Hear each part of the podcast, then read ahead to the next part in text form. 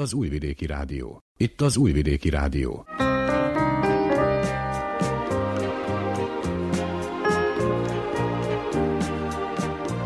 Egészségügyi mozaik.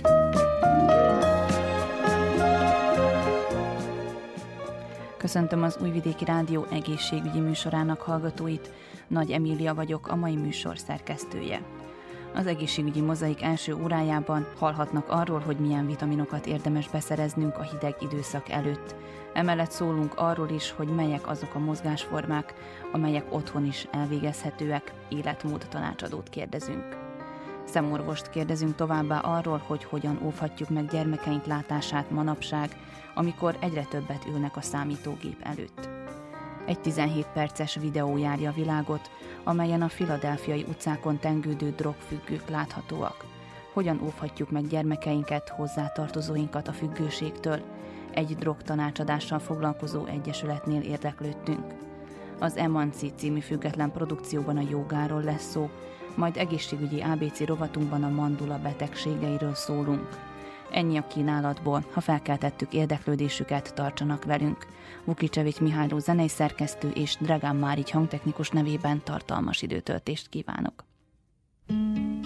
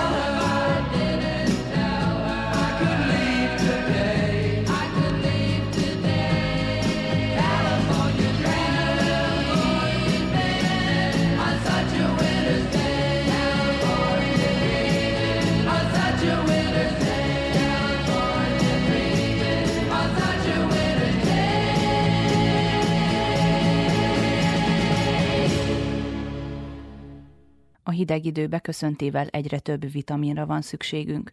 A gyümölcsök és a zöldségek az első számú vitaminforrások, azonban nem mindenhol juthatunk hozzájuk. Hogy pontosan mely vitaminokra van szükségünk, valamint hogy milyen mozgásformák ajánlottak ebben az időszakban, Dupák Evelin életmód tanácsadó mondja el. olyankor, amikor ugye az idő romlik, akkor a motivációnk az egyetemben csökken ezzel együtt a kinti sportok iránt, viszont én mindig azt szoktam mondani, hogy legalább a sétát, hanem is a futást, a sétát tartsuk meg. Az, hogy ugye kint csökken a hőmérséklet, és mi úgymond rendszeresen sétálunk, legalább egy 30-40 percet, nagyon-nagyon szuperül erősíti az immunrendszert, és emiatt, meg ennek ugye tényleg van is egy varázsa, főleg, hogyha esetleg még hó is társul hozzá, hogy annak ellenére, hogy csökken a kinti hőmérséklet, annak ellenére próbáljuk meg megtartani ezeket a szokásokat. Séta a családdal, séta a párunkkal, vagy magunk, attól függ, hogy jön ki az idő. Amennyiben valakinek nincs kedvére ez a kinti sport, akkor tudjuk ugye a benti sportokat folytatni, akár teremedzéseket, csoportos órákat, vagy hogyha valakinek ez sem, akkor ugye otthoni esetleg YouTube videók segítségét kérni, eszközöket venni otthonra néhány alapeszközt, amivel lehet kicsit színesíteni az otthoni mozgást, és akkor így valahogy legalább heti kettő-háromszor beéleszteni valamilyen erősítő edzést, de én azt szoktam mondani, hogy a sétát azt minden napra kötelezően. És hogy tudjuk megtalálni azt a mozgásformát, ami nekünk a megfelelő? Ugye annyiféle van, szinte mindenféle kavalkádról beszélhetünk, itt rengeteg mozgásforma van. Hol induljunk el, hogyha még nem mozogtunk igazán ilyen típusú mozgásokat? Én azt mondanám erre, hogy próbálgatni kell, mert hogy tényleg nem tudjuk azt, hogyha még valamit nem próbáltunk ki, hogy arra, hogy rá a szervezetünk bejön-e, tetszik-e majd, stb. Úgyhogy én mindenképp azt mondom, hogy nem szégyen megjelenni egy csoportos órán, és ha nem tetszik, akkor nem megjelenni legközelebb, mert igazából kipróbálta az ember, rájön arra, hogy most ez az ő sportja, vagy nem, és vagy marad, ugye, vagy tovább áll. Tehát én mindenképpen azt szoktam mondani, hogy próbálgassuk. Hál' Istennek ma már ugye az internet világában tényleg sok mindent elérünk a szobánkból is, ugye különböző meditációkat, jó gyakorlás, gerinctornát, ilyen magas intenzitású edzéseket, kardioedzéseket, tehát hogyha valaki nem akar direkt úgy próbálni, hogy ugye csoportba menni emiatt, akkor ugye a szobából is ezeket el tudja érni. Mindenképpen induljunk ki, hogy milyen a személyiségünk, szeretünk-e csoportba edzeni, szeretünk-e magunk edzeni, szeretünk-e magas intenzitáson pörögni, vagy inkább ugye alacsony számon edzeni, ez mind befolyásolja azt, hogy milyen irányba orientálódjunk ugye egy elsőként. És hogyha már az, ugye a térről és a hideg időszakról beszélünk, akkor a vitaminokat is meg kell említeni. Mi ajánlott ilyenkor, mire kell odafigyelni? Igen, amikor vitaminpótlásról beszélgetünk, akkor ugye mindig el szoktam mondani, hogy vannak az alapvitaminok, amiket így mindenkinek érdemes betartani, mint prevenció. Meg ugye vannak azok a vitaminok, amikről, és ásványanyagok, amikről akkor beszélünk, amikor valamilyen specifikus probléma van, például ugye inzulinrezisztencia, pajzsmegye, működés, stb. De most ugye maradjunk az első körnél. Tehát ugye szerintem az 1000 mg C-vitamin napi szinten, akár szétosztva 2500 mg-ba, akár 1000 mg étkezéssel fogyasztva az a kötelező. Ehhez társul kapjon 4000 nemzetközi egység D-vitamin, ez lehetőleg csepp formában, és a legzsírosabb étkezéssel bevéve, tulajdonképpen azért ugye, mert zsírban oldódó vitamin is, akkor így a felszívódását segítjük tehát 4000 nemzetközi egység. Mindenképpen azt mondanám, hogy legalább 100 mikrogram szelén és legalább 15 mg cink folyamatosan, mint prevenció társuljon az étrend kiegészítéshez. Nagyon-nagyon fontos egyébként a szelén a pajzsmirigy egészségéhez is, tehát nagyon sok ilyen korképet meg tudunk előzni, akkor ha preventívan szedjük 100 mikrogrammal magnézium nagyon fontos, a magnézium több mint 600 sejtfolyamatot irányít, ez ugye sokat mond így önmagába is. Nagyon-nagyon fontos az, hogy napi szinten fogyasztuk, én azt mondom, hogy megállás nélkül, mert a mai világban sajnos, de van annyi stressz mindenki életében, hogy így ne lehessen azt mondani, hogy nincs szüksége magnéziumra, úgyhogy elalvás előtt szoktam ajánlani egy legalább 360-400 mg-ot szedni, és nagyon-nagyon fontos, hogyha magnéziumot választunk, akkor a gyógyszertárban hívjuk fel a gyógyszerész figyelmét arra, hogy citrátot, bizglicinátot vagy laktát formát kérünk, és nem oxidot, mert ugye az utóbbi van a legtöbben, viszont nagyon-nagyon rosszul szívódik föl, tehát úgymond egy kicsit ilyen pénzkidobás az oxid formája magnéziumnak. Igazából amit még tudunk tenni, hogyha véletlen valaki el is kap valamilyen influenzát, náthát vírust, akkor ugye az ellizin aminosavnak az alkalmazása, ami egy nagyon-nagyon erős vírusgátló, ezeket a termékeket Magyarországon, illetve Szerbiában is online be lehet szerezni, tehát elérhetőek számunkra teljesen, aztán is herpesnél szokták egyébként terápiásan használni, ugye az is vírus alapú probléma, tehát minden egyéb vírusnál is szuperül gátolja a vírusnak az aktivitását.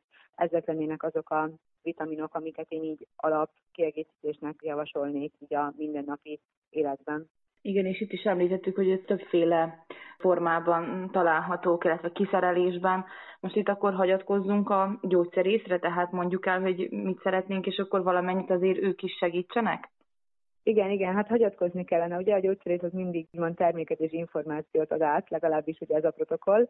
De most itt az információnál kellene, hogy ugye átadja azt, hogy milyen típusú kiegészítők, milyen árérték arányban milyen formát tartalmaznak. Tehát itt igen, nagyon-nagyon nagy szerepe van a gyógyszerésznek, hogy segítsen eldönteni az adott személynek megfelelőt.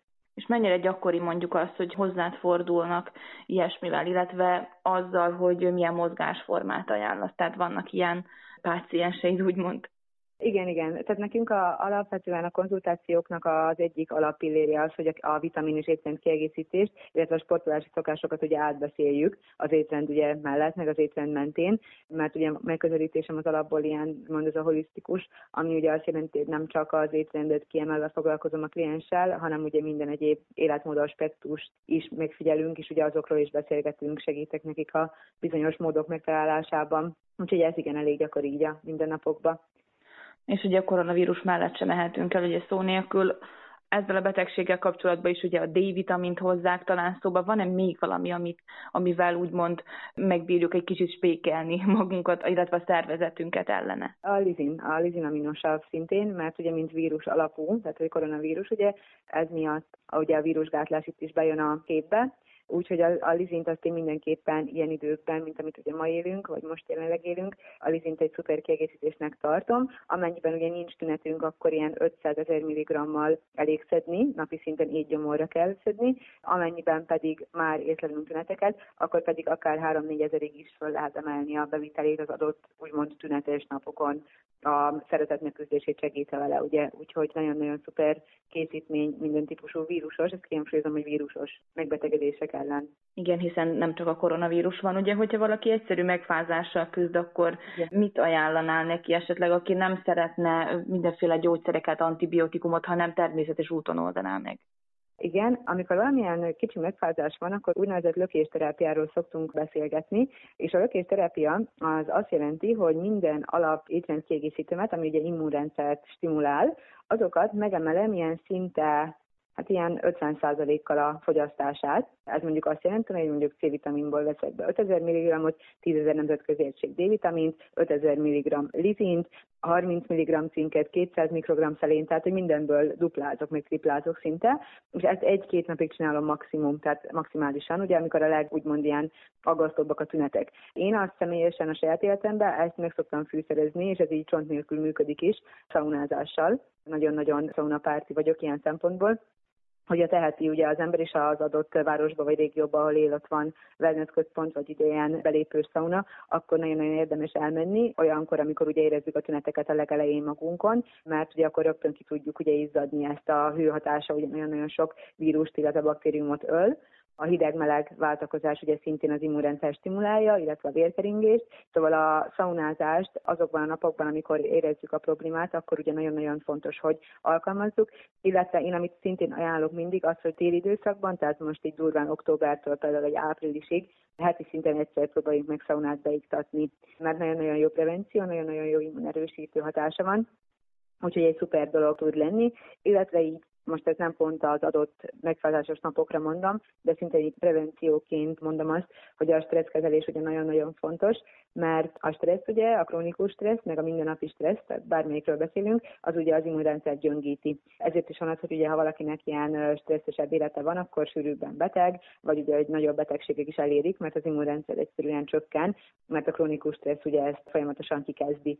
És emiatt nagyon fontos, hogy találjunk magunknak kapcsolódó tevékenységeket a mindennapokban, mint ugye megküzdési stratégia, vagy mint prevenció. Például gondolok, ilyesmire lehet a sét egy ilyen típusú kikapcsolódás, lehetnek bizonyos légzésgyakorlatok, ilyesmik, meditáció otthon, ugye hallgatás, tehát ez mind olyan úgymond az otthonunkból elérhető dolgok, amiket ugye ingyenesen el lehet érni, magunknak osztjuk be az időt, viszont szakítsunk rá időt, mert amit mi ugye így a közérzetünk, lelkünk felé teszünk, az az immunrendszerünkön ugye meg fog látszódni hosszú távon.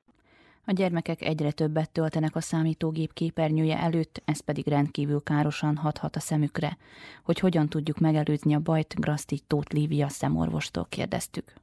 A digitális eszközök használatra egyre nagyobb teret hódít a gyermekek körében, és ehhez még jelentősen hozzájárul a mostani COVID-járvány miatt bevezetett online oktatás.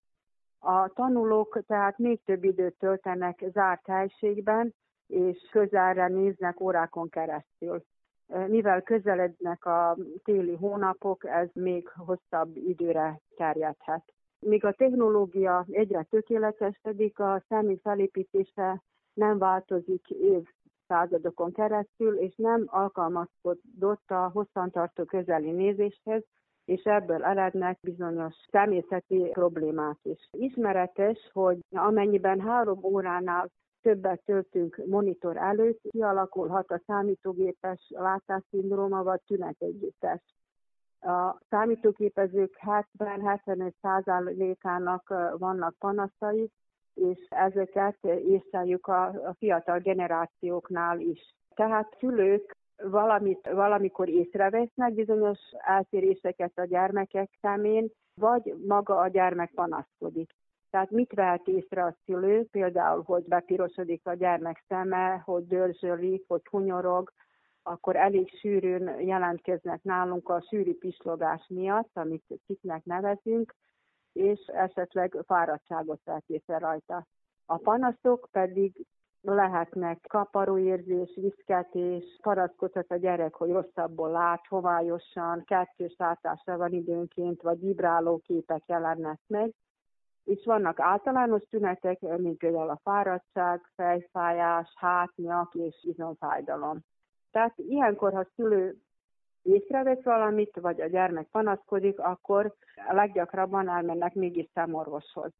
Ezt nagyon ajánljuk, mivel főleg olyan családokban, ahol eleve vannak szemüveges egyének, és ilyenkor fénytörési hibákat kiszűrjük, amelyek különösen hangsúlyozottak, amikor ilyen apró részleteket néznek, tehát közelre néznek, és, és ilyen apró vibráló részleteket figyelnek a gyermekek.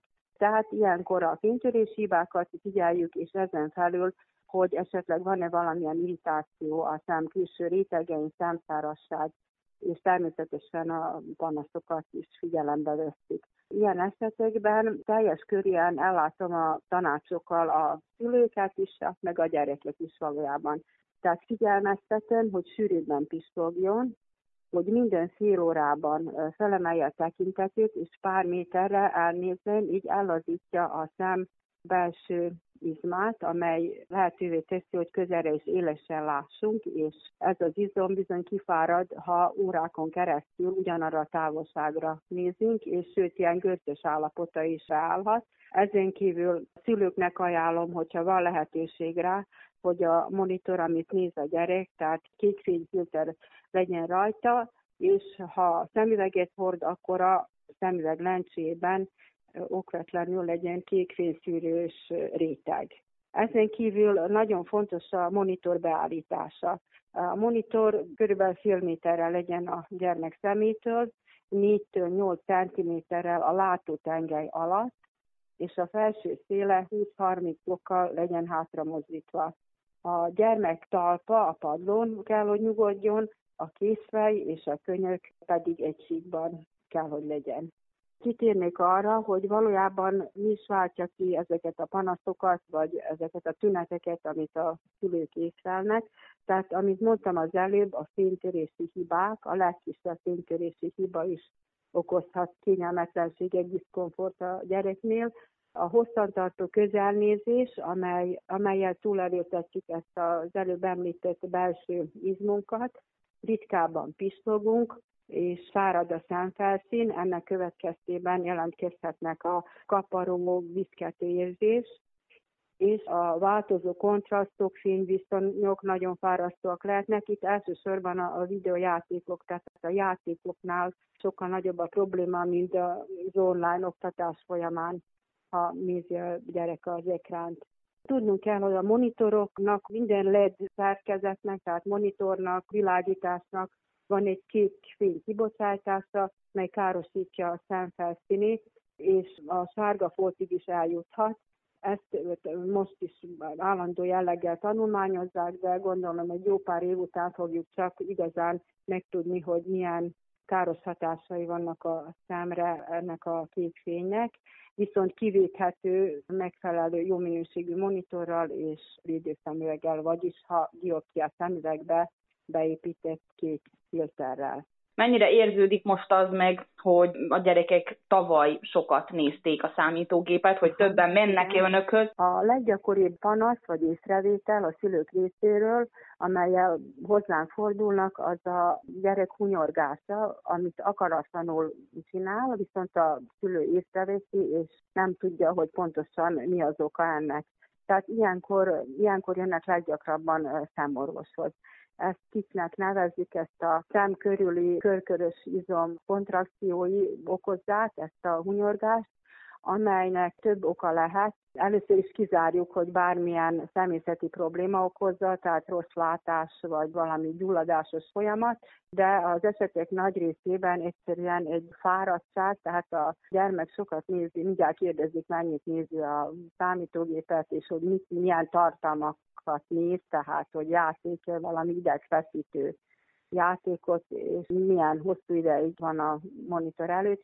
Tehát milyen pszichikai, milyen okai vannak leggyakrabban, és úgy, hogy jelentkeznek ezek a cikkek, úgy el is múlnak, ha a szülő időbelileg korlátozza ezt a sok komputerezést, és főleg este, este nem volna szabad, hogy ilyen tevékenységgel foglalkozzon a gyerek, mert fölzaklatja, és akkor az éjszakai nyugalmát is megbolygatja. Egy Philadelphia utcáin készült videó járja a világot, amelyben drogfüggő emberek láthatóak. A felvétel célja az elrettentés, de vajon elége ennyi gyermekeink számára, hogy ne próbáljanak ilyen tudatmódosító szerekhez nyúlni? Holló István, a Mentál Drogprevent szervezet elnöke nyilatkozik úgy láttam, hogy ez a legcsúszósabb téma, amivel nem igen foglalkozik senki se, főleg nem magyar nyelven, vagy nem tudok róla. És látszik az, hogy ez nekik új információ, vagy épp az ellenkezője, hogy nem igazán kapják fel fejüket? 99%-ban nagyon érdekesnek vélik a témát, és, és odafigyelnek, és érdeklődnek is, főleg ugye ezek az új drogok, amik hát a folyékony drogok közül is a GHB, vagy Gina, vagy GHL, vagy Kati-nek elnevezett, ez mind ugyanaz a drog, csak más neve van neki, amit erőszakoló drognak, vagy büntények elkövetésére való drognak neveznek, ami szintelen, szaktalan, kicsit kesernyi ízű, és háromtól hat csöppig az italba teljes memóriatörlést idéz elő, főleg, hogy alkoholba csöpögtetik, ugye az már akkor politoxikománia, tehát több drog hatása egyszerre, és nem lehet kiszámítani, nem lehet tudni, hogy a szervezet hogy hat rá. És akkor ettől kezdve, amikor áttérünk ugye ezekre a designer drogokra, vagy szintetikus drogokra, akkor már teljes a figyelem, és az érdeklődés is maximális. Mind jobb és jobb a visszajelzés a gyerekek részéről. Külön kell választani ugye az általános és a középiskolás gyerekeket és a hozzáállásukat is, mivel hogy a középiskolás gyerekek sokkal komolyabban és odafigyelőbben vesznek részt az előadáson, mint a fiatalok, azoknak még némelyiknek még inkább humoros vagy érdekes az egész, de viszont mély benyomást hagy bennük a téma, főleg mikor áttérünk azokra a drogokra, amikkel ők még nem találkoztak, se a, az írott formájában, se az életben főleg az ilyen szintetikus drogokra, amit most úgy hívnak, hogy designer drogok, nagyon szép elnevezést kaptak. Mit jelent pontosan ez a kifejezés? A designer drog azt jelenti, hogy legálisan, szabadon árulják, szabadon csinálják, de viszont drog. Tehát ez mind vegyészet, a bizonyos drogfajtán az összetételében átalakítanak egy molekulát, ami azt eredményezi, hogy drog marad, de viszont nincs a tiltólistán, az országos tiltólistán, és addig még a, az intézmények, ugye a belügy vagy a bíróság nem reagál, nem küld egy ilyen mintát analízisre, és nem vizsgálják be, és nem teszik a tiltólistára, addig nem lehet elítélni és intézkedni azok ellen, akik ezt gyártsák, és forgalmazzák és használják és akkor ez mindig így megy, azt a tiltólistára teszik, akkor jönnek a vegyészek, megint alakítanak rajta egy kicsit az összetételen, és ez már nincsenek rendes neveik, csak mind rövidítés, ilyen betűrövidítések. Tehát akkor gondolom, hogy ezért van mostanában ennyi új fajta drog. Meddig tart, még felfedeznek egy ilyet?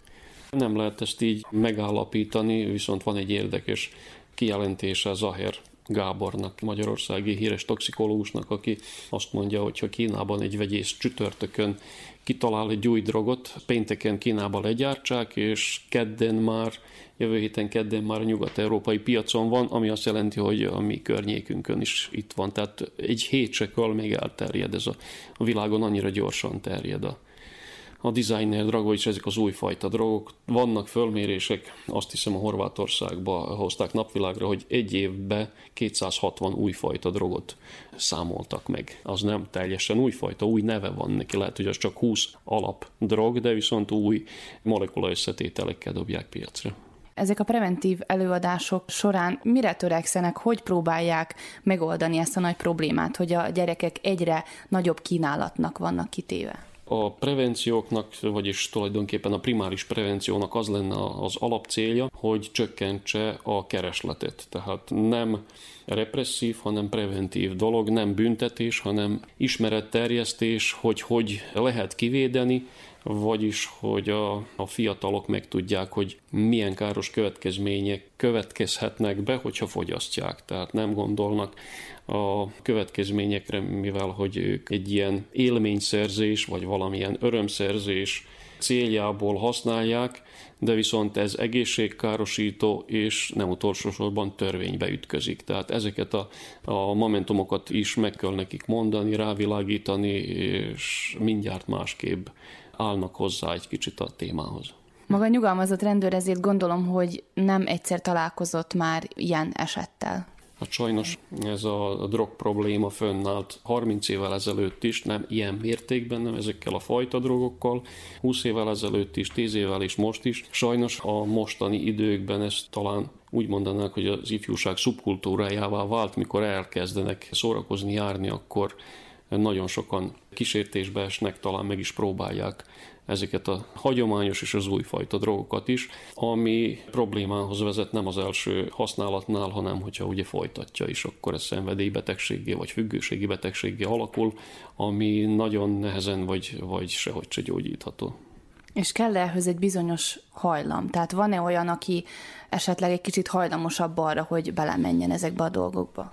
Vannak különböző statisztikák, mindegyiknek megvan az előnye és a hátránya. A legnagyobb hajlam talán abban van kimutatva, hogyha a gyerekek fiatal korukban nem kaptak elég szeretetet és törődést. Tehát személyiségi probléma akkor a legkönnyebb függőségi beteggé válni neki, nem hogy elkezdje használni, hanem beteggé válni neki. Tehát ez egy ilyen probléma megoldó szinten kezdődik.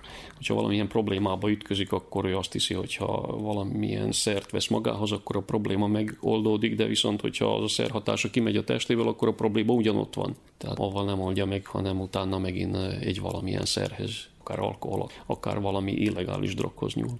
A szülő mit tehet? Tehet-e az ellen, amikor például a gyereke elkezd szórakozni, járni, és belekerül egy olyan társaságba, amiben nem kellene? Tud-e a szülő itt valamit tenni, illetve megelőzni ezt? Hát minden szülő a legjobbat szeretné a gyerekétől, a gyerekének, és persze, hogy tehet állandó kommunikációval, beszéddel, nem pedig olyan hozzáállással, hogy beszüntet minden kommunikációt valamilyen szabálybevezetéssel, vagy valamilyen veszekedéssel, hanem inkább megértéssel kell, hogy forduljanak a gyerekek iránt, hogy nyitottak legyenek bármilyen párbeszédbe, főleg a drogokkal kapcsolatban is, hiszen itt van köztünk a drog, majdnem, hogy mondhatnánk, hogy lépten nyomon az utcán drogba ütközhet egy fiatal, mikor elindul szórakozni, járni. Tehát tudni kell neki, hogy az mivel jár, tudni kell, hogy azt ki lehet védeni, hogy az nem probléma megoldó dolog meg, hogy hát az nélkül is lehet boldogan élni. És ugye mondjuk, amikor már elkezdte fogyasztani egy drogfogyasztóra, ha jól tudom, az is jellemző, hogy ő minden pillanatban azt hiszi, hogy ő bármikor megállhat. Tehát, hogy ő uralja a helyzetet, amikor már tulajdonképpen ez nem igaz. Így van mindenki, mindenki azt hiszi, hogy erősebb tőle, tehát bármikor megállhat, és hogy ő nem válik függőbeteggé, viszont utána már ő nem tud dönteni, tehát nem ő dönt, hanem a drog dönt a szervezetbe, mivel hogy akkora igénye van a fizikai és pszichikai függőséget okoz, akkora igénye van a szervezetnek erre a drogra, tehát mindig nem, nem erre, mindig nagyobb mennyiségre, hogy nem tud ellenállni annak a gondolatnak, hogy ő drogot szerezzen, hogy ő drogot használjon. És az persze törvényszerűleg oda vezet, hogy a bűnözés felé gondolkodik, vagy hajlama lesz rá, vagy bűnözésbe indul, mivel hogy másképp nem tud vagy drogot szerezni, vagy pénzt, ami, ami drogra költ. Hiszen ugye amikor még diákról van szó, akkor ha a szülő észreveszi, akkor nyilván nem fog már neki zseppénzt adni, amikor meg tudja, hogy talán ilyesmire költi. Ilyen hozzáállás is lehet, de akkor azt megoldják a barátok, ugye összeadják a pénzt, és akkor segítenek azon, akinek nincs elég rávaló, de viszont egy odafigyeléssel, egy törődéssel, hogy a szabad idejében mit csinál, hogy kikkel van, milyen barátok veszik, vagy barátnők körül, és hogy hogy viselkedik. Végső esetben pedig, hogyha fennáll a gyanú, ugye azt mindig le lehet ellenőrizni egy drogteszttel, amit a Újvidéken olvashattunk róla, hogy a város százezer ilyen drogtesztet vett az iskolákba, hogy a szülők között is szétosztani. Tehát megbizonyosodhat róla a szülő, hogy hogy most a drogot használ, vagy csak éppen a pubertás, vagy valami más problémák jelentkeztek a gyerek viselkedésével. Ezeket a teszteket, illetve azt, hogy hogy juthatnak a szülők ezekhez a tesztekhez, erről maguk beszélnek az előadásban, amiken a szülők is részt vesznek? Említjük, hogyha kérdezik. Nem forszírozzuk, mivel hogy szerintem ez egy szülő-gyerek közti bizalmi viszonyt megszüntethet, hogyha erőszakkal próbálják a gyereket rávenni, hogy használják a drogtesztet, és győződjenek meg arról, hogy, hogy használta vagy nem drogot. Meg lehet győződni más úton is, de ha más, tehát más kiút nincs, akkor ehhez kell folyamodni, mint hogy várni hónapokig, évekig, amikor már visszafordíthatatlan lesz a gyerek sorsa. Sokszor említjük ezt a rossz útra tért, illetve rossz társaságba keveredett kifejezéseket. Mennyire van most jelen az, hogy egy társaságban sokan ki akarják próbálni, és akkor van, aki azt mondja, hogy ezt ne csináljuk, akkor őt kinézik. Ez, ez most is működik, és akkor így húzzák le igazából azt, aki talán ellenállna? De ez így működött régen is, így működik most is. A rossz társaságba keveredés az egy szép szó, de szerintem a rossz társaságba keveredés az rossz társaságot választunk, mert egy élvezeti, vagy egy probléma megoldó, vagy egy zenét hallgatunk, vagy más szinten barátkozunk, tehát ha megértsük egymás más vonalakon is, akkor általában, hogyha öt közül három fogyaszt valamilyen drogot, akkor az a kettő is hatásságban akar maradni, természetesen ő is hozzányúl. Vannak kivételek persze, de ritkán, akik abba a társágban maradnak és nem drogoznak. Említettük itt, hogy szinte már az utcán is mindig akármikor találkozhatunk drogokkal, de ténylegesen mennyire nehéz hozzájutni most a drogokhoz. Nyilván nem fogja senki kiírni a, egy közösségi oldalra, hogy én most szeretnék. Mégis akkor hogy találják meg a gyerekek ezeket az utakat? Tudják ők, tehát a beszélnek a társaságban, meg lássák viselkedés alapján is, meg általában ez ilyen félig nyilvános, hogy ki árul és mit árul, vagy ki mivel foglalkozik. Úgy félig nyilvános, hogy azokba a körökbe tudják, akik ebből élnek, vagy akik ezt használják, és akkor az könnyen szélesedik. Én nekem, mint rendőrségi vagy volt rendőrségi munkásnak még nem kínáltak, hogy vegyek, meg nem, nem is tudom így teljesen mondani, hogy hogy lehet hozzájutni, de viszont tudom az elmesélésekből, hogy bárki bárhol elég sokfajta drogot be tud szerezni, kisebb és nagyobb helységekben is, falukon, városon, mindegy. Tehát nincs külön választva egy nagyváros egy kis falutól, mindenhol van. Az Újvidéki Rádió műsorát hallgatják. Beszéljünk akkor most egy kicsit az előadásokról. Hogy néz ki egy ilyen előadás, kik vesznek részt benne, és miről szólnak pontosan? Az előadásokat nagyjából három csoportra bírjuk osztani, az általános iskolásoknak, amiket tartunk, a középiskolásoknak és a szülőknek, a szülők fölvilágosítása lenne szerintem a leg, a legfontosabb, viszont eléggé nehéz dolog, mivel hogy el vannak foglalva, és más irányba gondolkoznak. Persze a, a jövedelemszerzés fontosabb, mint a, az ilyen oktatásokon való részvétel, és kényes kérdés is, mert hogyha ha ilyen szervez valaki, akkor ugye fölteszik a kérdést, hogy most én azért megyek el, vagy mit gondolnak rólam, hogyha elmegyek, hogy azért, mert én is használom, vagy azért, mert a gyerekem is. Nem arra gondolnak, hogy esetleg valami újat hallok, vagy esetleg ki tudok védeni valamilyen bajt, ami mindegyikünket érinthet. Az előadások elég nagy érdeklődést váltanak ki, próbálunk interaktív beszélgetést folytatni mindenkivel, aki, tehát mindegy, hogy milyen korúak, és a kérdések alapján irányítani az előadást. A fő vezér szálunk a, a drogfajták, a függőségi betegségek, és a legfőképpen a designer drogok, tehát ezek az újfajta szintetikus drogok, amik a piacunkon vannak, és mind olcsóbbak, mind károsabb hatásúak az egészségre, és az orvosok is nehezen tudnak velük megbírkozni, mivel nem tudják, hogy a gyerekek mit használnak, vagyis ott a fiatalok mit használnak, és mivel kerülnek az ő kezük közé, mikor már olyan állapotban vannak. Az előadásainkat úgy építettük fel, hogy úgy magyar nyelven, úgy szerb nyelven is tartunk, tehát az általános iskolákba is, és a középiskolákba is ezt így hajtjuk végre. És időszerű általános iskolába kezdeni ezt az ismeretterjesztést? Hogyha valamikor egy kicsit fejlettebb lesz a társadalmunk, talán akkor ezt sokkor előbb kellene kezdeni. Nem a drogprevenciót, hanem az egészséges életre való tanítást, vagyis az egészségesebb életmód felé való gondolkodást lehet, hogy még iskoláskor előtt, mint más országokban, az Európai Uniókban. De viszont a függőségi betegségek szerintem ott a hatodikos kortól fölfelé kellene, hogy ilyen előadások megtörténjenek, mert akkor már ugye tisztában vannak, és nagyjából tudják is, hogy mi az, hogy alkoholizmus, mi az, hogy dohány, nikotin, amik a legális drogok, és legtöbbje tudja már az illegális drogokat is, ha bár még abba a korba ők nem jellemző, hogy bárki is kapcsolatba lépett volna velük, vagy kapcsolatba került volna velük.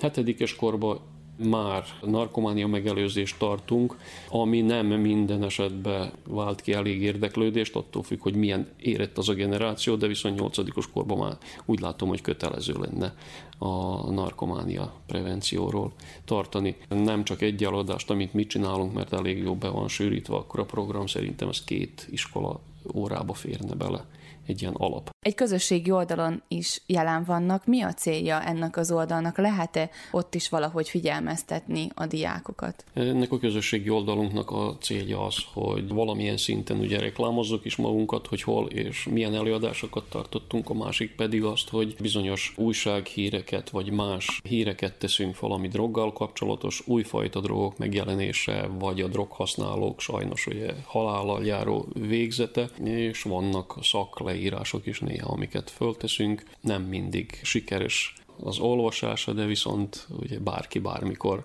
megnézheti.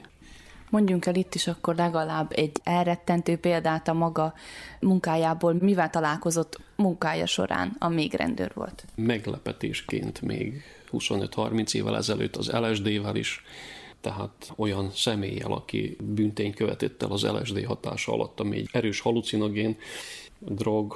Volt olyan, hogy valamikor szintén olyan régen egy kislány a szipuzástól, tehát a ragasztótól az egyik faluba, nagymamájánál volt a nyári szünetbe is a 40 fok hőségben, meg a tűző napsütésen, ő azt hitte, hogy egy sötét pincébe van és fázik. Persze nem tudott magáról adatokat adni, annyira, annyira hatott rá az, az egyszerűnek vélt drog, ami borzasztó egészségtelen, mivel hogy a belélegzés alapján ugye a tüdőn köröztül direkt megy a, a nehézfém és a többi méreg a vér áramba. Azon fölül a többi drogfajta is sajnos jelen volt több esetben. Hétvégi szórakozó helyekről kerültek be fiatalok az ügyeletes orvoshoz, akik nem tudtak magukról adatokat adni, és akkor a rendőrségnek kellett segíteni, hogy a szülők értesítve legyenek, hogy a, a kórházban megbírják ugye látogatni, vagy tudják, hogy hol van. Most maga ugye ilyen szinten már nincs benne, de gondolom, hogy ez most talán halmozottan érvényes a mai világra. Szerencsére munkám folyamán nem vagyok benne, de viszont az előadások során rengeteg információt kapunk a tanároktól és a szülőktől, hogy ez mennyire gyakori jelenség a, a szórakozó helyeken, tehát más fiatalok is mesélték, hogy vannak esetek, amikor este 10 óra után jönnek össze szórakozni, egy diszkóban is 11 órakor már hívják a taxit olyan személyekhez, akik olyan állapotban vannak, hogy az ügyeletes orvoshoz kell, hogy vigyék. Tehát az nem az alkohol miatt van, hanem a más szerek miatt, amit, amit beszednek önként, vagy beadnak nekik mások tudtukon kívül. Mit tehet a szülő, hogyha észrevesz valamit, hogy, hogyha mondjuk elkezdi tiltani, akkor azzal mit ér el? Hiszen a gyerek gondolom, hogy úgy is beszerzi, hogyha szeretné. Annyi, hogy a zseppénzt nem adja oda, de mit tehet még? Csak azt teheti, hogy nyíltan beszélgessen vele tovább, olyan türelemmel, hogy ne szerezzen ellenséget a saját gyerekében, mivel hogy szereti és szeretné jó útra vezetni, tehát semmiféleképp szabályokat kell, hogy bevezessen, de viszont semmiféleképp olyanokat, amit tudja már előre, hogy a gyerek nem tud betartani. Az állandó kommunikáció, meg kell szervezni az életet, meg kell szervezni a, gyerek szabad idejét, minél kevesebb jusson olyan körökbe, társaságba, hogy legyen, aki mondjuk, hogy rizikós, tehát aki aki esetleg hajlamos ilyen szerek használatára, és állandó lélek masszázs, hogy tudatosodjon a gyerekbe, hogy ez mivel jár, meg hogy a szülő nem akar neki rosszat, de viszont ugye abba a korba, a pubertás korról beszélünk, vagy a középiskola kezdetéről, vagy a nyolcadik osztályról, a gyerekeknek a barátok jelentenek valamit, a szülőbe ellenséget látnak mindenféle, mindenféle korlátozás próbálkozásával. Nagyon óvatosan kell bánni, és nem kell kétségbe esni, nem kell pánikba esni, hogyha meg is győződik róla, hogy, hogy megpróbálta a gyerek, vagy hogy használt hanem arra kell törekedni, hogy utána valamilyen szinten eltávolítsa a használattól. Készülnek esetleg az előadásokra különféle filmekkel? Ugye mostanában látni a, a televízión is akár olyan embereket, akik éppen belövik magukat, és fel van véve az egész, minden mutatják a kezüket, az ereket, a kidudorodott ereket.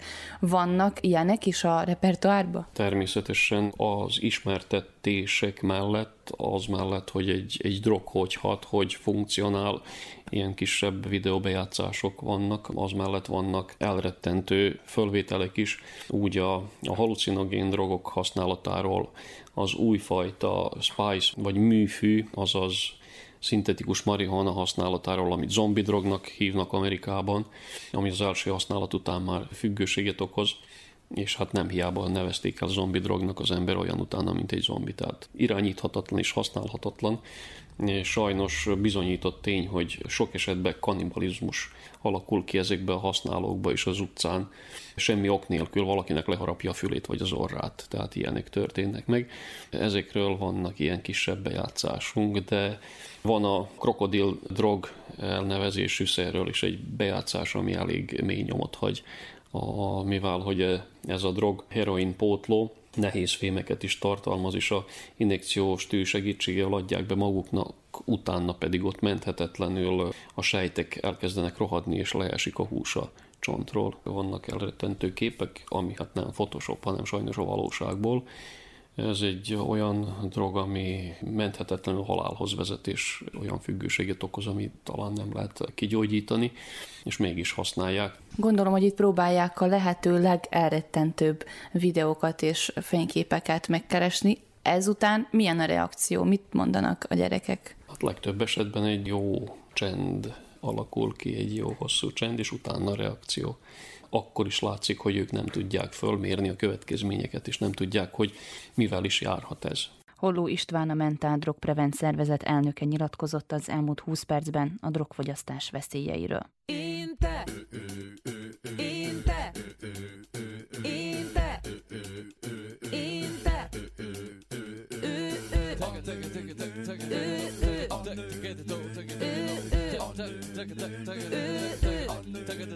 ez mind, ez mind, ez mind, ez mind.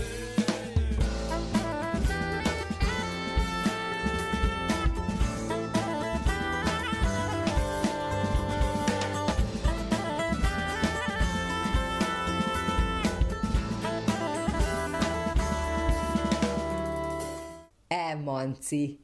A női leg. Női témák nem csak nőknek. Minden héten az Újvidéki Rádióban.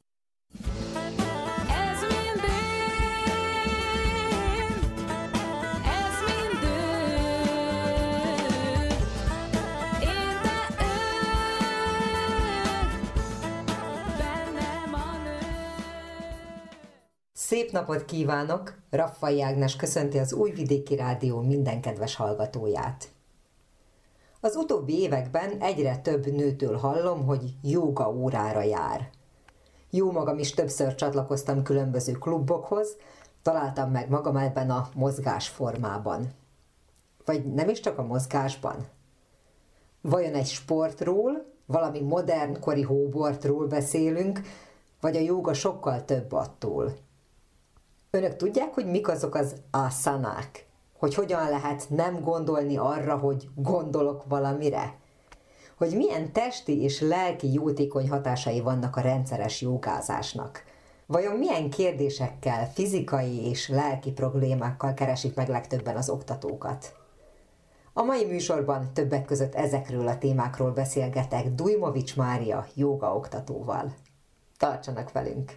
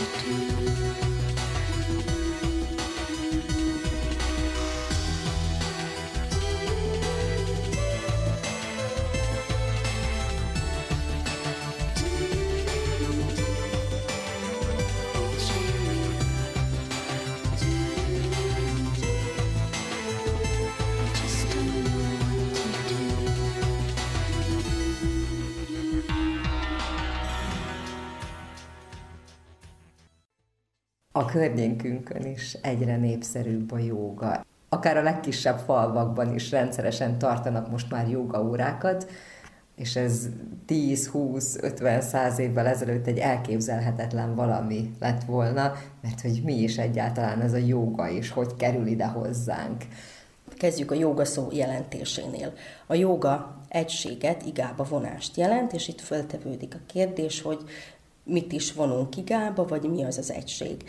A testünket, a szellemünket, a lelkünket, a figyelmünket, a légzésünket mind egy egységbe vonjuk, és azt az egységet, amelyet a joga óra végén tapasztalunk, ezt kellene érezni, és nem egy erőszakos módon vagy görcsösen, hanem az a, az úgynevezett felszabadult egység vagy létérzet, amit kellene érezni. Ezt jelenti a jóga szó. Mi történik egy jóga órán? Először is eljön az egyén, majd meglátja az ászanákat, a testtartásokat. Amikor beleállunk egy testtartásba, akkor elkezdjük figyelni a légzésünket, és amikor az ászana, a testtartás és a légzés egy egységbe kerül, akkor beszélhetünk a tudatos figyelemről is, és arról az egységről, ami ott abban a pillanatban létrejön. De legelőször az egyén, a gyakorló csak a testét figyeli, és később tud úgy beleülni egy-egy testhelyzetbe, hogy már tudja a légzését is figyelni, és a figyelmét a jelen pillanatra fókuszálni. Leegyszerűsíthetjük úgy, hogy azt mondjuk, hogy sport, ahol kitartott mozdulatok vannak, és közben tudatosan lélegzünk, vagy nem erről szól? Nagyon sok kezdő, gyakorló megkérdezi, hogy lesz ma torna. Nem fogom neki azt mondani, hogy nem nevezzük tornának. Tehát először is válaszolnék, nem sport a joga, nem nevezhető sportnak. Viszont azt sem állíthatom, hogy a testünket nem dolgoztatjuk meg. Tehát egy egész komplex, más valami.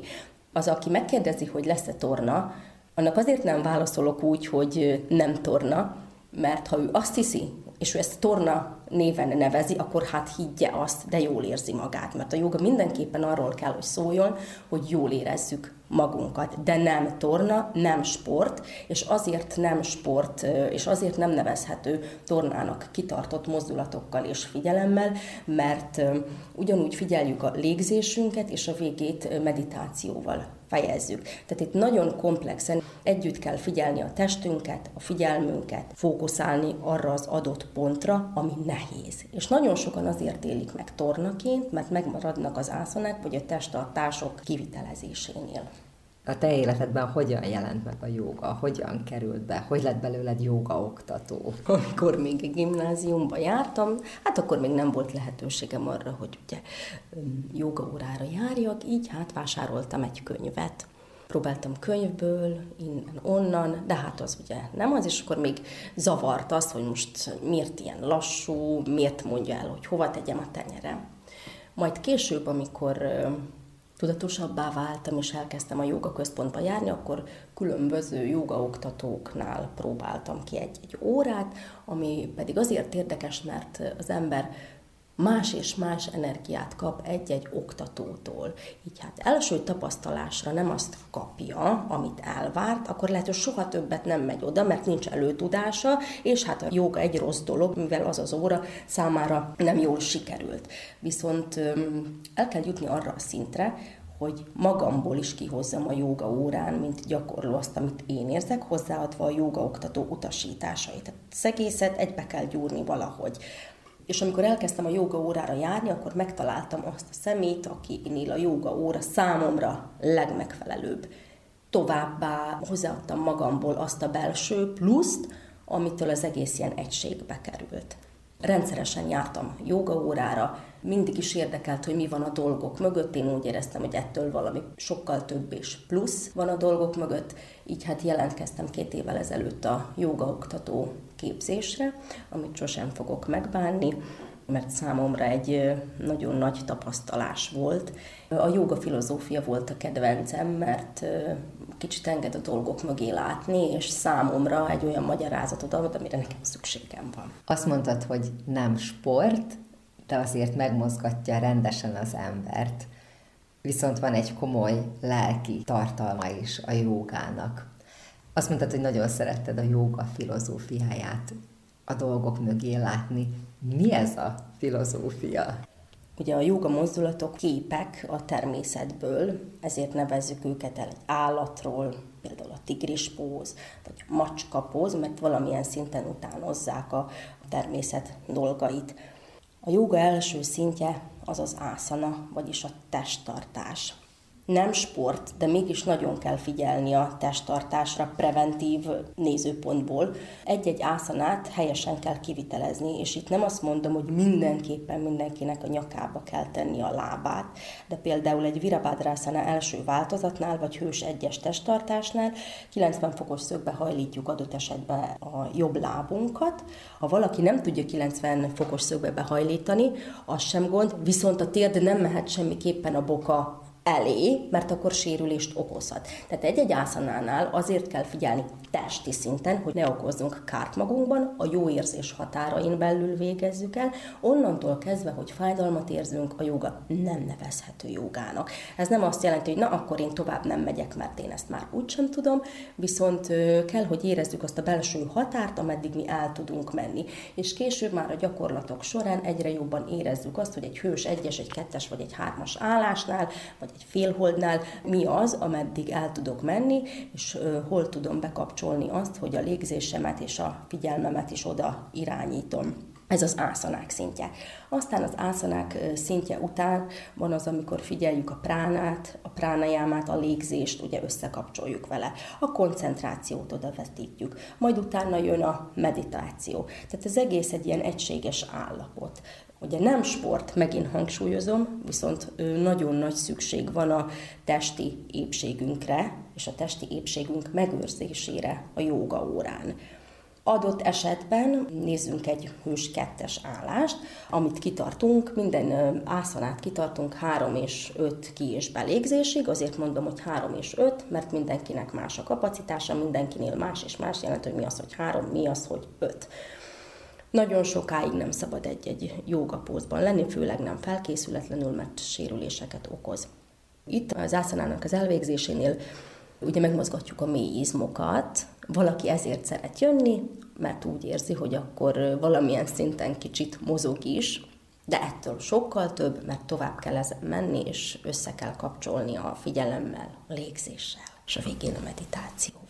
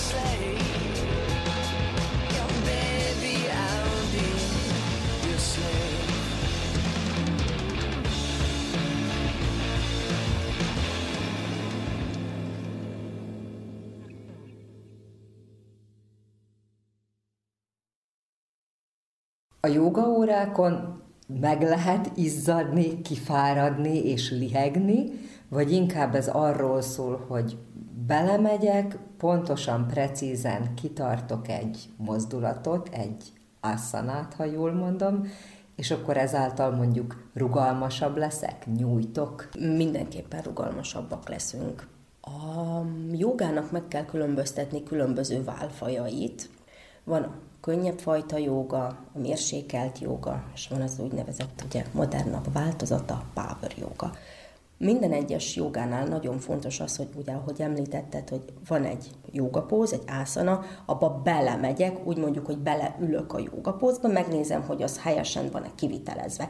Később már a kezünk, a lábunk, az izmaink emlékeznek arra, hogy hogy kell tartani. Tehát úgy, mintha mindig is ott lenné, és úgy beleülök a testtartásba. Amikor ez megvan, akkor mehetek tovább. Igen, meg lehet izzadni, de főleg a power jogán lehet megizzadni. A mérsékelt joga nem arról szól, hogy megizzadjak, de igen, nagyon is megdolgoztatja a mélyizmokat, mert amíg háromtól öt ki- és belégzésig benne vagyok egy testtartásban, akkor már azért elkezdjük érezni azt, hogy igen, dolgozik a testem. A könnyű jogánál talán van az a lassúbb fajta mozgás, semmiképpen nem hegymászás, egyik változata sem, de ott talán kicsit lassabb a, a mozgás, több pihenő, testtartás, adott esetben balászánál, nyúlpóz vagy fétuszmagzati testtartás van bevetve.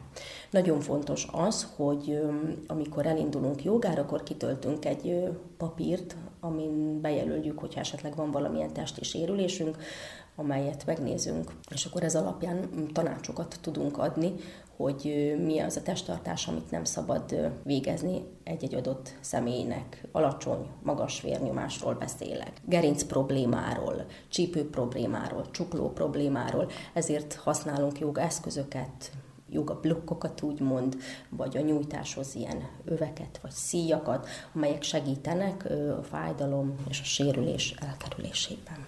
Végeztem egy villám közvéleménykutatást az ismerős hölgyek körében, akik jogára járnak, és megkérdeztem, hogy ők miért mennek, és a legtöbben azt mondták, hogy ott tudnak tudatosan nem tudatosak lenni.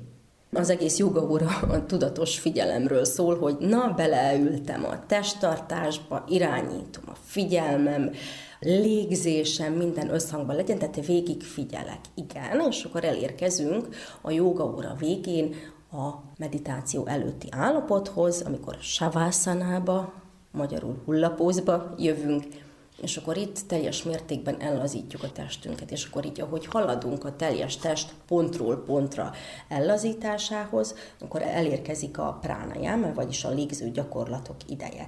Meg és kilégzésnél egy H hangot bocsátunk ki. Ez a H hang segít minél jobban jelen lenni, tehát itt még mindig arra figyelünk, hogy tudatosan végezzünk dolgokat. Ez teljesen segít az elme ellazításában, tehát lassan készülünk fel a meditáció állapotára. A meditáció állapotához, mikor elérkezünk, akkor is pontról pontra haladunk, először elrazítjuk a testünk jobb felét, majd a bal felét, és ekkor érkezünk el ahhoz a ponthoz, amikor már nem próbálunk tudatosan végezni valamit. Megpróbáljuk itt a spontán reakciókat megengedni, áramlanak a gondolatok, mert azt nem tudjuk megcsinálni, hogy nem gondolunk semmire, mert mindig gondolunk valamire. Tehát az egész joga órán gondoltunk valamire, a légzésnél figyeltük a légzést, meditációnál figyeltük a testünket pontról pontra, majd elérkezik a meditáció utáni rész, a vége, amikor megengedünk mindenféle gondolat áramlást, gondolat halmazt, képeket, ötleteket, ezekre már nem akarunk hatni, megengedjük azok létrejöttét, megengedjük, hogy végig haladjanak az elménken, és nagyon fontos megjegyezni, hogy külső szemlélőként vagyunk mindvégig jelen ebben a folyamatban. A nagyon nehéz volt legelőszörre, és mert ugye minden gondolatunkra a hétköznapokban van egy reakciónk, és minden dolog, amit látunk, arra van egy ítélkezésünk, bekapcsol egyfajta rendszer, program, gondolunk valamit. Na most itt nagyon fontos és nehéz megtanulni azt, hogy nem gondolok a gondolatomról semmit. A gondolat jön, mert nem kapcsolhatom ki, de nem akarok róla gondolni semmit, és nem akarok hatni rá, és hogy hogy tudok külső szemlélődő maradni abban a rendszerben, ami bennem lezajlik. Ez nagyon nehéz, de talán úgy érzem, hogy sikerült nem ítélkezni a gondolatok felett, és ez az a pont, ahol tudatosan nem vagyok tudatos, vagy nem akarok jelen lenni, csak külső szemlélő vagyok. Megengedek mindenféle reakciót, spontán érzetet a testemben, és csak jelen vagyok. De úgy vagyok jelen, hogy nem akarok tudatosan figyelni arra, hanem ez a megengedés fázisa. Azt hiszem, hogy ezt nagyon ritkán sikerül a hétköznapokban megélni a nőknek, akik amellett, hogy főznek, mosnak, takarítanak, gyereket nevelnek, dolgoznak, aztán alig várják azt a heti néhány alkalmat, amikor ki tudnak kapcsolni. Nehéz kikapcsolni? Nehéz elvonatkoztatni a, a mindennapi dolgoktól? Mik a visszajelzések? Hmm. Nagyon sokan, amikor eljönnek a joga órára, még gondolkoznak, hogy otthon mit hol hagytak, kikészítették el a pizsamát, stb. Na most ez nagyon érdekes, hogy ugye eljövök a joga órára jogázni hogy ki tudjak kapcsolni. Igen, itt még mindig leginkább a testi dolgokról van szó, az ászanákról, és akkor pihenek egyet, vagy meditálok. De a joga ettől több. Tehát a jogát akkor gyakorlom, ha én a nap 24-ből 28 órájában tudok egy jogikus állapotban lenni, és semmiképpen sem nevezném azt, hogy buthává kell válni. Viszont a joga sokkal többet hoz, annál, mint hogy a heti háromszoros joga órán én most jogáztam, látszik rajtam, ott megnyugodtam, majd holnaptól újra ideges leszek.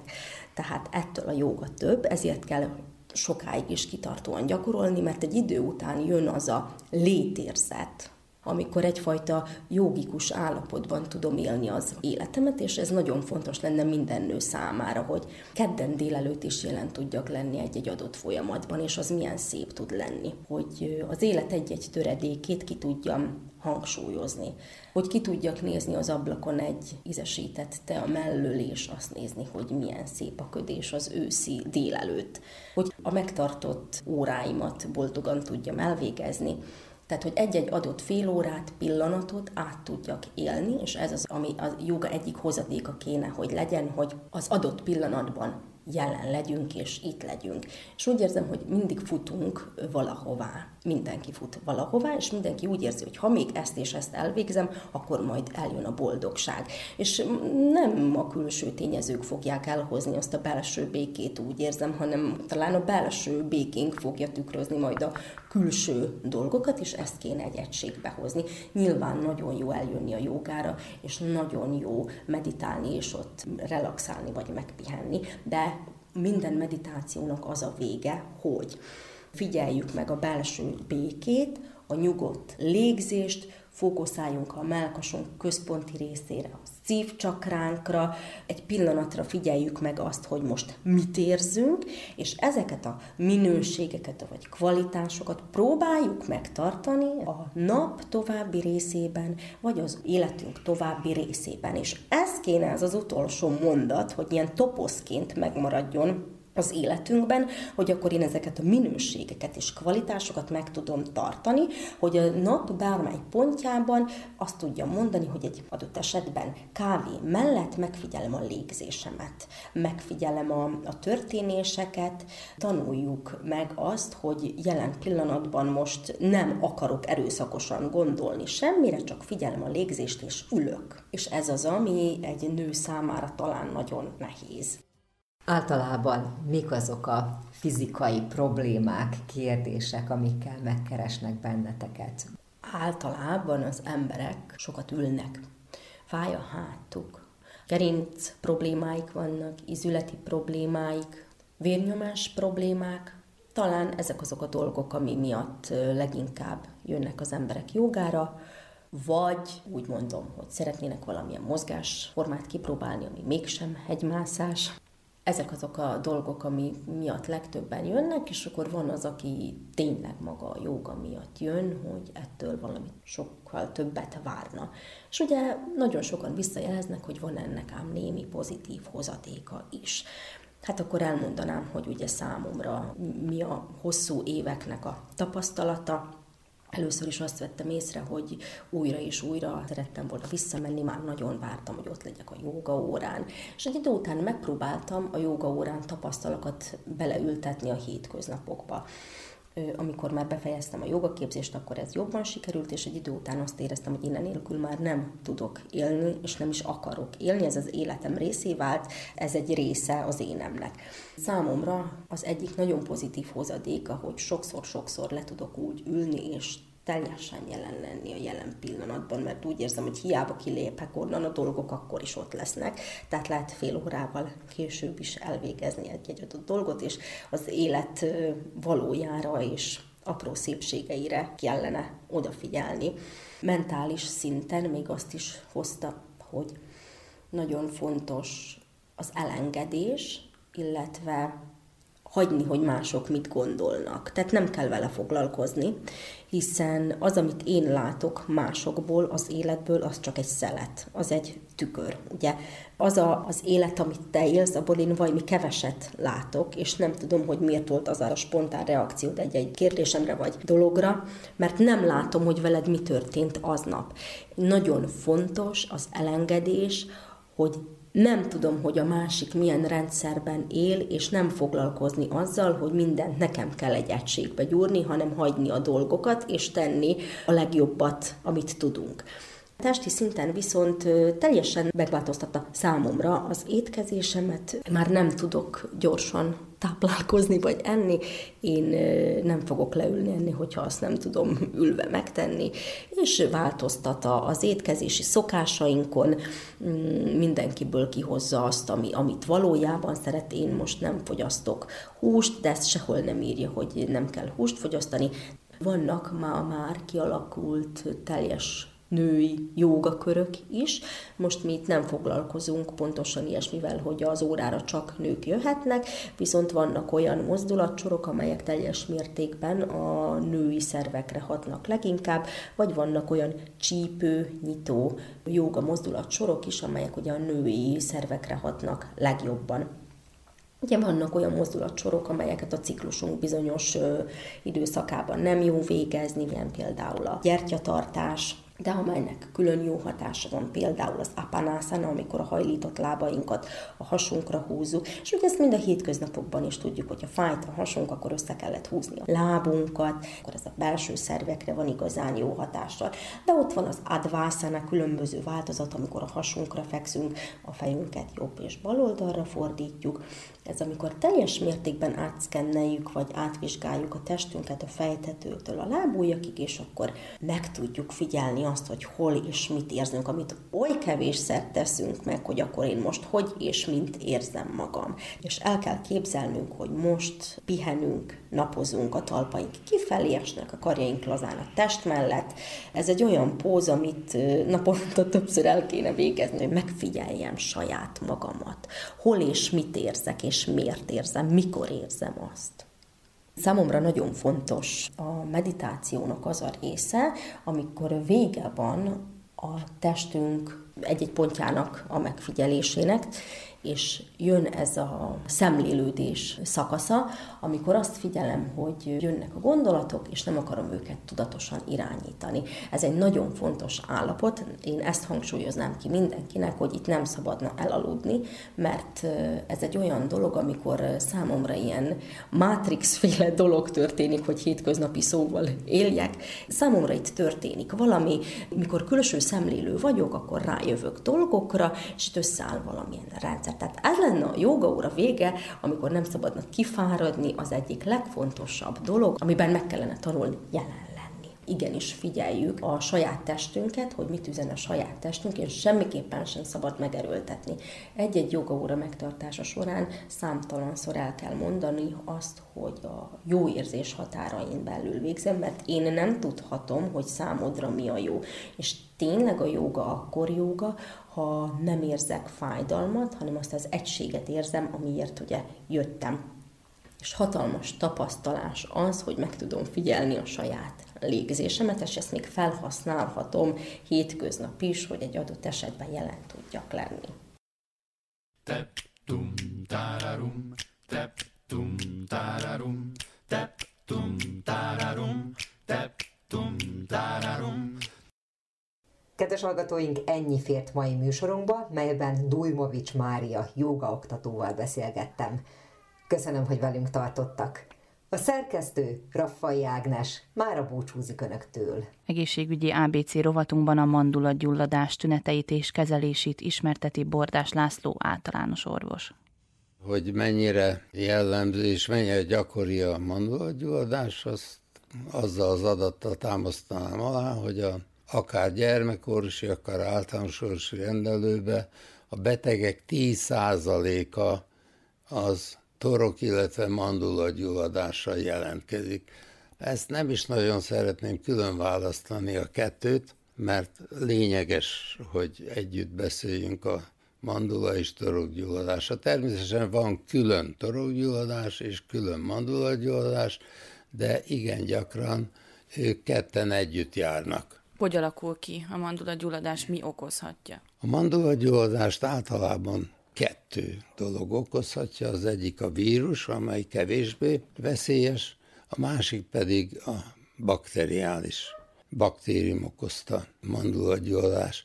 Na, ezek aztán tudnak veszélyes dolgot produkálni, attól függ, hogy milyen baktérium okozza. Na most hát ezt egy általános rendelőben megállapítani nem lehet. Itt az orvosnak a tapasztalata az, amely rátippel, hogy ez egy itthon kezelhető mandulagyulladás, mert ő látja, mert tapasztalata alapján tudja, vagy pedig törletet, kenetet kell venni, és letenyészteni a baktériumokat. Ennek az a hátránya, hogy 24 órán belül nincs eredmény, de minden esetre ezek az ilyen, mikor én határozottan meg tudom állapítani, hogy ez baktérium okozza, és akkor ilyenkor már azokat az antibiotikumokat használom, amelyek szerintem ezt tapasztalatom szerint már gyakorlatilag jó a gyógyítsák, de általában 6-7 nap kezelés szükséges egy baktérium okozta.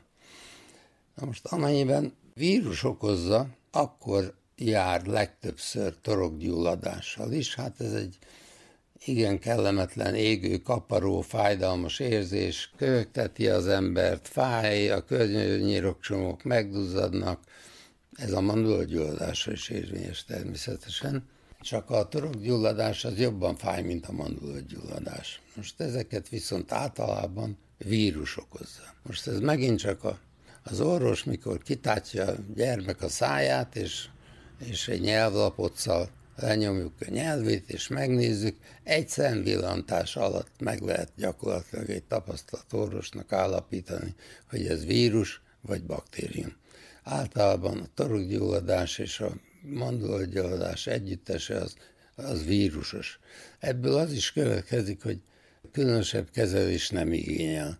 Nem igényel. Még a sima baktériumos mandulagyulladás igen komoly fájdalommal, magas lázzal, nagy nyirokcsó megnagyobbodással jár, addig a torokgyulladásos mandulagyulladás, vírusos mandulagyulladás az inkább csak fájdalom, kaparóérzés, nyelési nehézségek. Néha annyira kisgyermeknél annyira nehéz a nyelés, hogy pépesíteni kell az ételt, és olyan közömbös vegyhatású tejtermékeket, vagy más egyéb krumplipürét, vagy egyéb adni, amely könnyen lenyel, és nem csípi azokat az apró kis piciny gombostű fejnyi sebeket, amelyek a vírus okoz.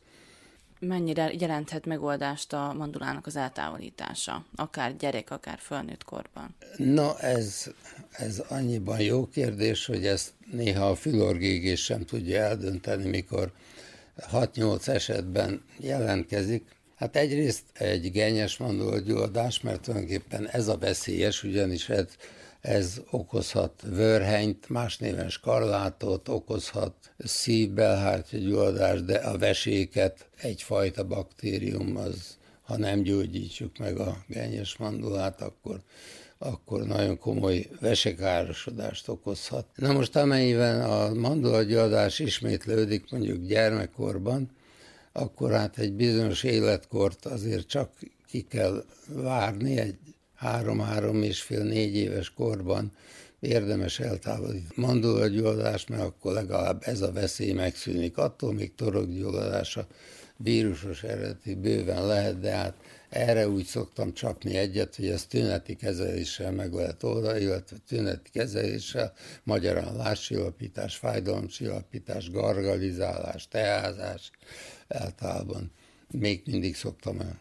szokásom, hogy negrócukot kell szopogatni, vagy rágógumizni a nagyobbaknak már mert nyáltermelést kell produkálni. A nyáltermelés pedig cukorkákkal vagy rágógumizással azért jó, mert a nyálban vannak olyan vegyi anyagok, amelyek csillapítják részben a fájdalmat, mi több még gyógyítanak is.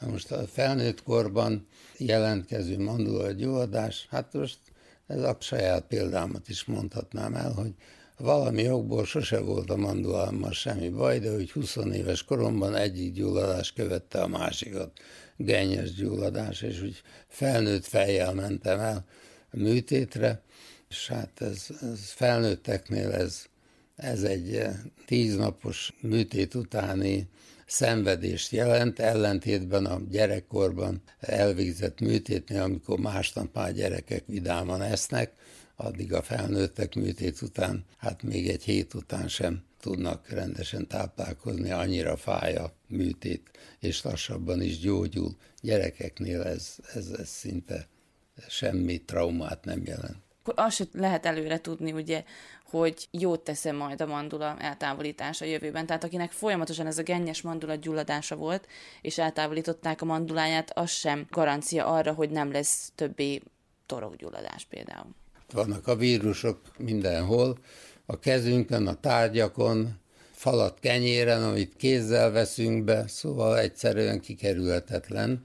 Mi több a cseppfertőzés, ami hát közismert, hogy hát ugye a torokgyulladások zöme az szezonális jellegű, beiskolázáskor után két hétre már kiürül fél óvoda, vagy kiürül fél osztály, mert mert mindenki lázas, meg köhög, meg tüsszög, meg, meg egymásra adják, ugye, tehát a cseppfertőzésnél a kollektív elhelyezés az bizony komoly rizikót jelent, de amennyiben valakinek eltávolították a mandulagyulladását, ott, ott be van fejezve.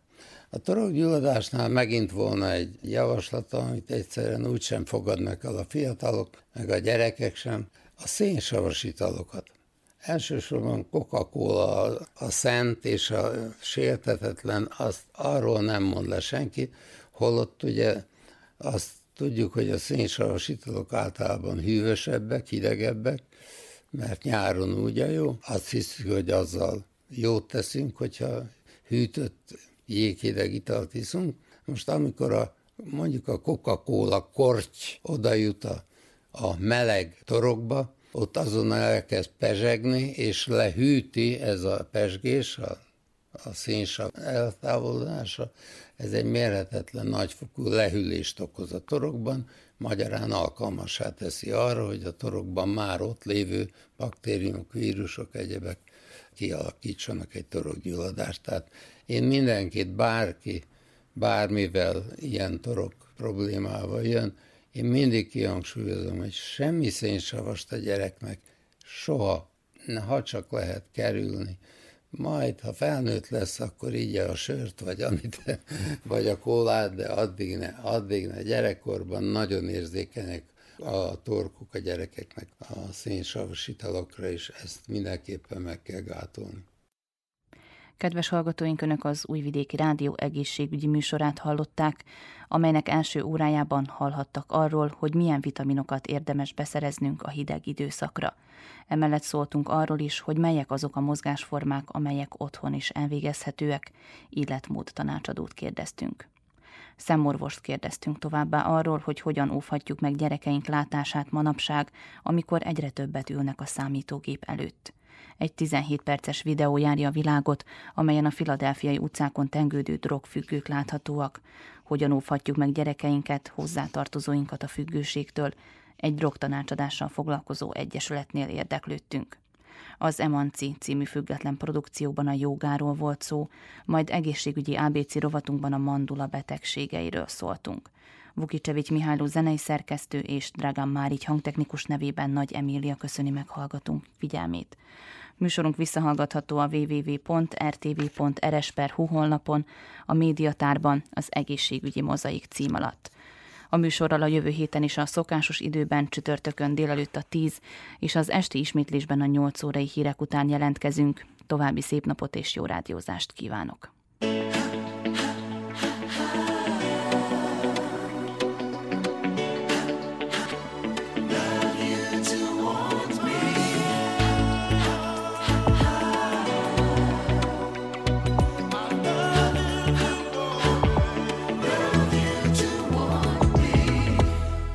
I saw you standing there, a bell fell off my chair. And when you moved your mouth to speak, I felt the blood go to my feet. Now it took time for me to know what you tried so